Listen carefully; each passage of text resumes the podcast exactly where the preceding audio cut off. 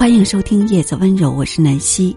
这一期分享给大家的文章是：梁朝伟坦言，早年因家暴产生恐惧心理，我才明白什么是对孩子最大的伤害。梁朝伟选择在自己六十岁的时候袒露心声，他在媒体上公开表示，他也曾是一个很活泼的小朋友，但因为父母之间的矛盾，造成了他的内向和敏感。他说：“小时候基本上我爸爸妈妈每天都吵架，爸爸感觉每天都会喝醉酒，我那时每天都很害怕，只要听到他们吵，我就拿被子在那边哭，除了很害怕以外，我也不知道该怎么反应。”父母离婚的那天，梁朝伟永远记得当天的画面。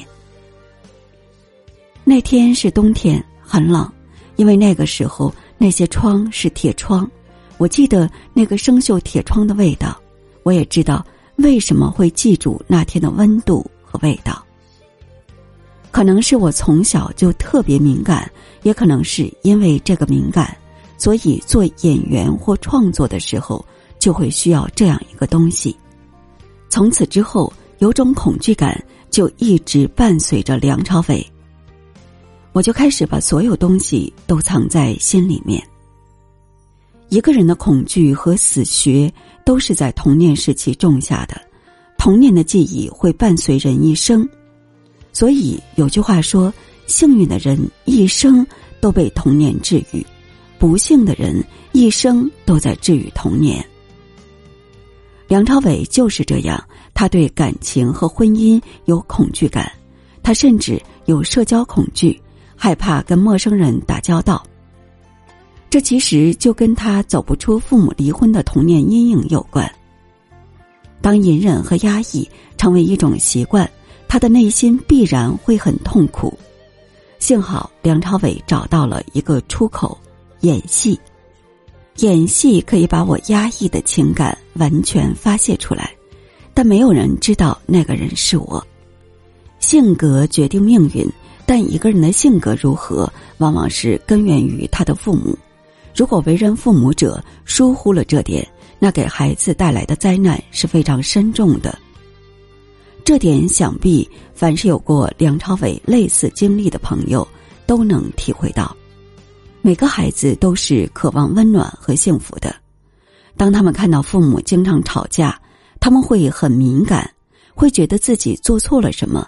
甚至会认为这是因为自己造成的。小时候生活在恐惧不安之中的人，在长大后也会非常没有安全感，对谁都不放心。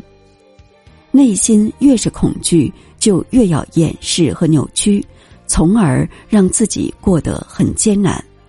所谓积重难返，有些伤害是难被治愈的，而反过来。如果一个人小时候就处于很温暖、很幸福的家庭，那他对自己就会很有信心，对人生很乐观，就更容易获得幸福。对一个人来说，童年形成的记忆非常的重要。很多人会说自己记不得小时候的事了，但你怎么知道这不是一种自我保护呢？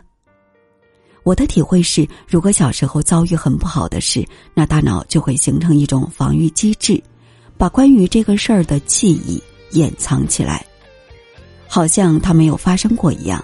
但在人的潜意识里，它永远存在，它会对你的很多方面产生影响。